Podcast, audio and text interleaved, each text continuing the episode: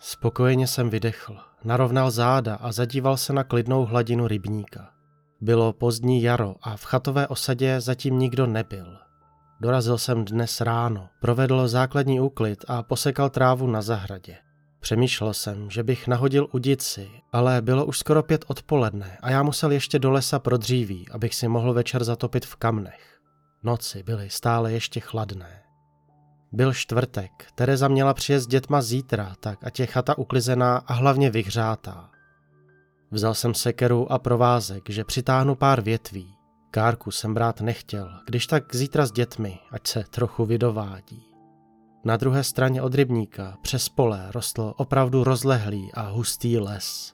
Kolikrát se tam už někdo za ta léta ztratil a pár lidí se nenašlo dokonce vůbec. Ale pro místní, kteří zde trávili víkendy půl každého roku a sem tam i nějakou tu dovolenou či letní prázdniny s dětma, byl les známé a prochozené místo. Pokud samozřejmě nezašli moc hluboko, tam jsem to neznal ani já. Ještě chvíli jsem hleděl na rybník. Na opačném břehu si všiml pár postav u chatek sloužících letním skautským táborům nebo obyčejným dětským táborům. Kdo ví, jak se tomu dnes říká. Kromě chatek už bylo vstyčeno i několik stanů a jako vždy táborový totem u ohniště. Přemýšlel jsem, že zbývá už jen připravit hřiště, napnout síť a vytáhnout loďky. Pak jsem se otočil a vyrazil pro dřevo.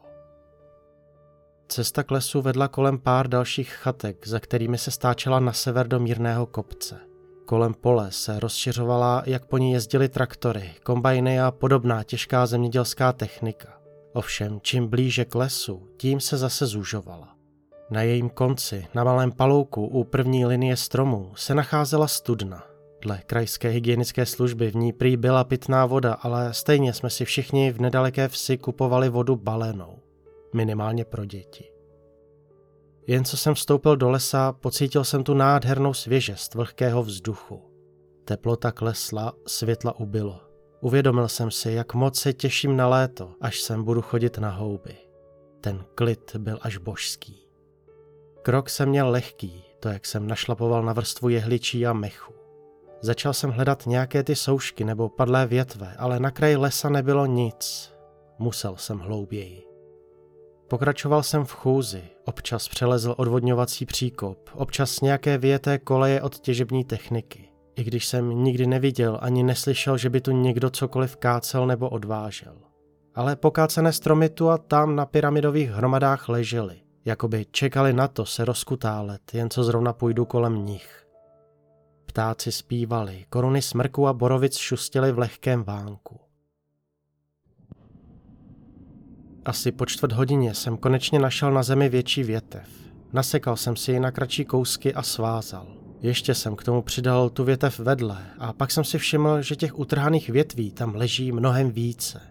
A to ještě v jakési linii směřující hlouběji. Do míst, která mi z té dálky připadla temnější než zbytek lesa. Musela se tady prohnat nějaká větrná bouře, ujistil jsem sám sebe. Avšak pocit jakéhosi neklidu a zděšení zároveň mi dal najevo, že tomu tak nebylo. Spíš to vypadalo, že tudy projelo něco, něco, co ulámalo větve ze zdravých stromů snad 20 metrů do výšky. Nedokázal jsem si představit, co to mohlo způsobit. Nebylo to normální, nikdy jsem nic takového neviděl. Ale dřeva jsem už měl dost na zátop, minimálně pro dnešní večer, tak mě tam už nic nedrželo. Přehodil jsem provizorní otep ze svázaných větviček a klacků přes rameno na záda a vyrazil směrem zpět. A v tu chvíli jsem uslyšel praskání. Vzdálené a zároveň hodně hlasité.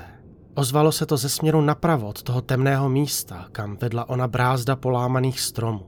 Znělo to, jako by něco lámalo další větve a znělo to nejen z dály, ale jakoby z výšky. Ozvěna se nesla korunami stromů a hrozivě klesala k mým uším. Chvíli jsem tam nehnutě stál. Ne, že bych byl zvědavý, ale protože jsem stuhnul strachy. A najednou ticho. Proč zmlkli všichni ptáci? Proč koruny smrků přestaly ševelit ve větru?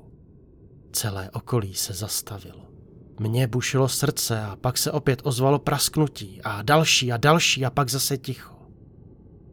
Nedokázal jsem říct, zda se to přibližovalo či vzdalovalo. Ozvěna na mě doléhala ze všech stran.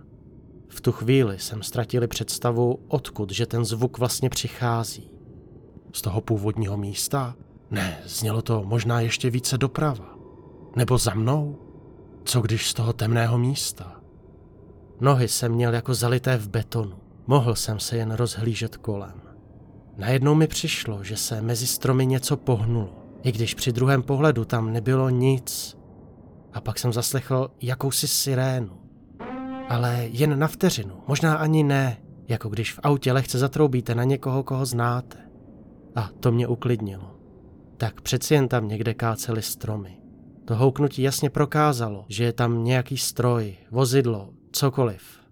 Nicméně vyrazil jsem pryč skoro klusem. Když jsem vyběhl z lesa na palouk se studnou, zastavil jsem se, abych nabral dech.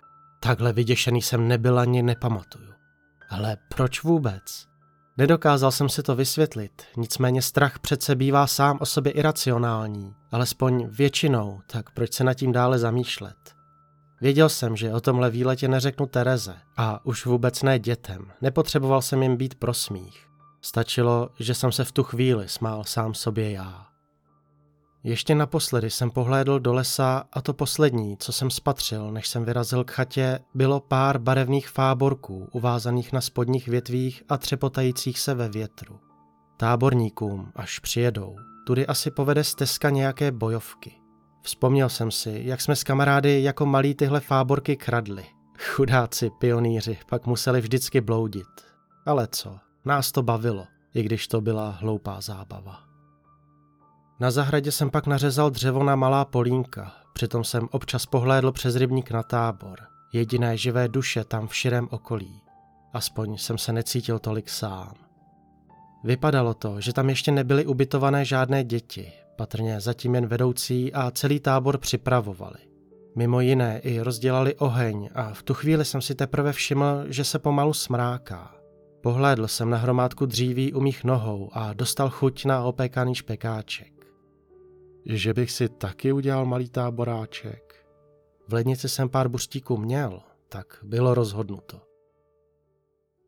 Není nic krásnějšího, než sedět u hřejivého ohně, poslouchat cvrčky a praskající dřevo a sledovat hvězdnou oblohu. Jen kdyby ten kouř nešel pořád na mě, ať už jsem seděl, kde jsem seděl. Aspoň na mě nepůjdou komáři. Pomyslel jsem si, když jsem přesedání kolem dokola ohniště vzdal – tuto idylku ovšem brzy narušily kroky. Rychlé, ale jemné, lehce se smíkající po zrosené trávě. Ohlédl jsem se a chvíli přivykal na tmu mimo záři plamenů. Dříve však, než jsem stačil příchozí postavu rozeznat, ozval se mladý hlas. Zdvořile, ale zároveň vyděšeně mě pozdravil a aniž by čekal na odpověď, mluvil dál. Oheň ho nyní osvětloval. Byl to kluk, určitě ne více než 20 let. Vyhublý, pihovatý a s předkusem. Ostýchavě se mě zeptal, zda bych jim nepomohl najít kamaráda, že se ztratil v lese. Chvíli jsem na něj mlčky hleděl a pak se zeptal, jestli volali policii, ale on na mě jen civěl a vypadal, že se rozbrečí. Tady někdo chtěl zachránit situaci, než se provalí jako ohromný průser. Pochopil jsem a vstal, že samozřejmě pomůžu. Z toho mladíka pak cestou kolem pole klesu vypadlo, že je vedoucí tábora, že s ostatními připravují kemp pro první víkendový pobyt, že plánovali jste z Kubobříka odvahy tam nahoře a že jsou celkem čtyři, zatím, a že se Tomáš nevrátil a hromadu dalších věcí, které jsem už ani neposlouchal. Klučina se hodně rozpovídal. Možná z důvodu, že z něj opadl strach, když našel někoho dospělého, kdo mu kamaráda najde. Ztracený Tomáš měl značit trasu Fáborky, proto jsem usoudil, že nejlepší bude se podle nich vydat. Opravdu jsem silně pochyboval, jestli tato naprosto zřejmá skutečnost ostatní vůbec napadla. Můj společník souhlasil a rozsvítil baterku. Takže nenapadla. Ale mlčel jsem, protože jsem začal přemýšlet nad tím, proč jsem si nevzal vlastní baterku. Myslím, že jsme si neměli co vyčítat a jedno společné světlo aspoň bude pádný důvod se nerozdělovat. Volali jsme Tomášovo jméno, ovšem odpovědí nám byla pouze ozvěna našich vlastních hlasů. Šli jsme a šli. a najednou fáborkové značení skončilo. Stáli jsme kdesi mezi stromy, na volání nikdo neodpovídal. Tma jako v pytli. V lese je opravdu tma, ať už měsíc, hvězdy svítí nebo ne. A najednou jsem uslyšel to lámání větví, stejné jako odpoledne. V tuto hodinu už by přece nikdo nic neměl kácet, ne? Opět jsem nedokázal určit, z jaké strany zvuk přichází. A zase to prasknutí. A další. Něco velkého tam bylo s námi. Vytrhnul jsem baterku z rukou toho chlapce, který vypadal, že mi tam omdlí hrůzou. A jak jsem tak svítil kolem nás, uvědomil jsem si, kde jsme. Kde jsme to právě stáli. Tam, kde já před pár hodinami. V té aleji vylámaných větví a stromů vedoucí do podivné temnoty. A další praskání větví, tak hlasité, že se to možná lámaly celé kmeny. Tentokrát však bylo zřejmé, že se tento tak neskutečně děsivý zvuk ozýval blíže než ten předchozí. Uslyšel jsem zrychlený dech toho nervově zhrouceného adolescenta vedle mě, snad i něco jako sten a první náznak pláče, ale to vše bylo okamžitě přehlušeno jakýmsi statickým šumem.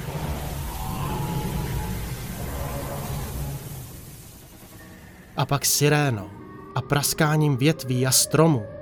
Blížilo se to. Zvuk sirény se změnil v nesouvislá slova. Věty, jako byste ladili rádio a každou chycenou stanici si poslechli jen na vteřin. Následně mě někdo chytl za ruku a zatahal. Uslyšel jsem výkřik a praskání a sirénu, divné hlasy, šum, další křik. A pak jsem to spatřil. Stálo to asi 50 metrů od nás a nebýt padajících větví, ani bych si toho možná nevšiml. Vypadalo to jako kmen stromu, ale byla to postava, i když nevím, zda bych to vůbec postavou měl nazývat. Vysoké to bylo jako okolní stromy, zároveň však vyhublé, jako hodně vysoká kostra potažená mumifikovanou kůží. Dlouhé nohy a ještě delší ruce. Ovšem, co mi vyrazilo dech, bylo to, že místo hlavy to mělo dva tlampače, jako stožár vesnického rozhlasu a z nich se řinula ta změť nesmyslných slov a houkání. Ten kluk vedle mě stále tahal za rukáv, až mou nečinnost nevydržel a rozeběhl se pryč. Já tam zůstal stát jak skamenělý. Nebyl jsem schopen ničeho. Zdálo se mi to. Určitě ano. Nechápal jsem nic z toho, co se dělo, co jsem právě viděl. Ale ta věc tam byla a stále pokračovala mým směrem. Byla tak skutečná, jako ty stromy, které holýma rukama ohýbala jako nějaké navlhlé špejle. Pak prošla nade mnou, přímo za tím utíkajícím táborníkem, který ječel a ve tmě narážel do jednoho stromu za druhým. Posvítil jsem baterkou jeho směrem a patrně jsem tím té věci pomohl ho najít. I hned si ho všimla, chytla do ruky a zvedla do výšky k jednomu ze svých tlampačů. A jak ho tam tak držela, zmítal se, nebožák, ale neměl šanci povolit ten silný stisk. A pak se z toho tlampače ozvala hlasitá siréna. Tak hlasitá, že to tomu chlapci potrhalo a částečně odválo oblečení i z kůží. Krev se vyvalila a já ji slyšel dopadat na zem do jehličí, jako dopadá jemný déšť. A to už jsem na nic nečekal a rozeběhl se. Věděl jsem přesně, kde jsem byl a věděl jsem přesně, jak se nejrychleji dostat pryč. Však jsem tudy ten den už jednou běžel. V noci to ovšem nebylo nic jednoduchého. Vrážel jsem do stromu, rýpali mě větve, padal jsem na nerovné zemi a zakopával kořeny. Ale vždy jsem vstal a pokračoval, šlo mi o život. Tomáš i ten druhý mi už byli úplně jedno. Jakmile jsem vyběhl na palouk, hodil jsem baterku do studně. Nechtěl jsem, aby to podle světla mohlo vidět, jakým směrem utíkám. Ano, byl jsem v šoku, takže mě nenapadlo ji prostě vypnout. Odhodil jsem ji a utíkal. Stále jsem se ohlížel, ale kromě pár bílých fáborků, poklidně vlajících v nočním vánku, jsem za sebou už nespatřil nic. Pouze slyšel vzdálenou ozvěnu sirény. Jen co jsem doběhl k sobě na zahradu, okamžitě jsem uhasil zbytek doutnajícího táboráku. Na špekáčky jsem neměl ani pomyšlení. Vběhl jsem dovnitř do chaty a zamknul za sebou dveře. Nerozsvěcel jsem. Těžce jsem popadal dech, plíce mě pálily, měl jsem na sobě nesčetně oděrek, krvácel jsem z mnoha míst a možná měl i něco zlomeného. Ale strach a děs mi umožnili toto nevnímat. Vzal jsem si z lednice plechovku piva a napil se. Pohlédl jsem z okna směrem k rybníku a stuhnul jsem. Přesně v ten moment, kdy jsem spatřil táborové chatky a stany v plamenech, ozvala se opět ta siréna. Zahryzla se mi do uší, do duše. Po zádech mi přeběhl mráz. Ta příšernost musela vylézt z lesa.